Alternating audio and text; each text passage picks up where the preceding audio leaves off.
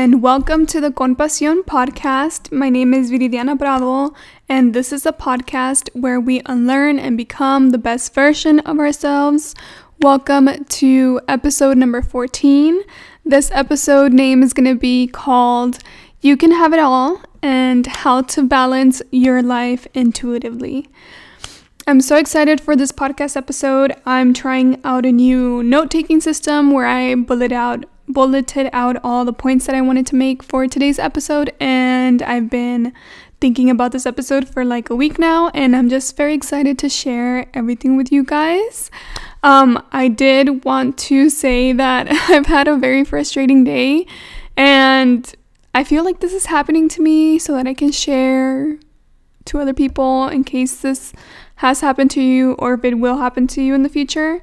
But I was just on hold for like an hour and 15 minutes and I just decided to hang up because that was so much of my time spent in being on hold and I've had a pretty frustrating stressful day which is not fun. I do not want to bring those vibes into the podcast, but I want to share that like it's not always a good time and some things some situations can be very frustrating and it's kind of helpful for me to just talk about it since I'm here alone in my apartment. But yeah, I it's actually has to do with something um personal, I guess.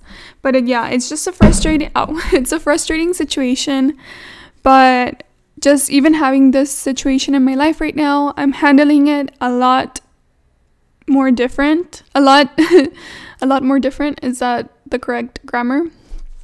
I'm handling very differently than to how I would have handled this a year ago or even 2 years ago like I'm seeing things from a new perspective. I'm I'm really calm about it. Like yes, I'm stressed out, but um I'm now realizing that no matter what, like I can fix it and it it has a solution and it can be fixed.